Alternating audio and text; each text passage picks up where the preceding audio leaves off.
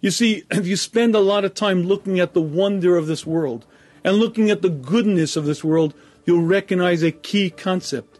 And that is as much as you want what's good for you, Hashem wants it more. As much as you want your success, Hashem wants it more. As much as you want your betterment, Hashem wants it more. And as much as you love yourself, Hashem loves you even more. But that concept isn't that difficult.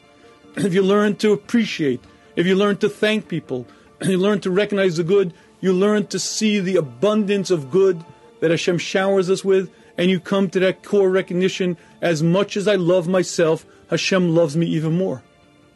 But it's the second concept that all of our bitachon rests on, and so many of our philosophical problems rely on, and so much of our trouble in life really focuses.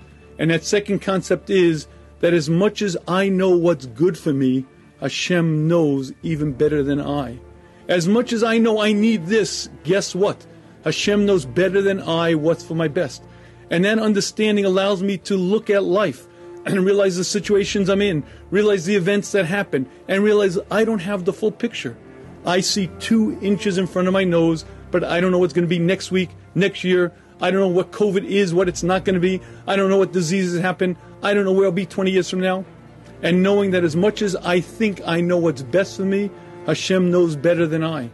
Number one, Hashem loves me more than I love me. Number two, Hashem knows better than I what's for my best.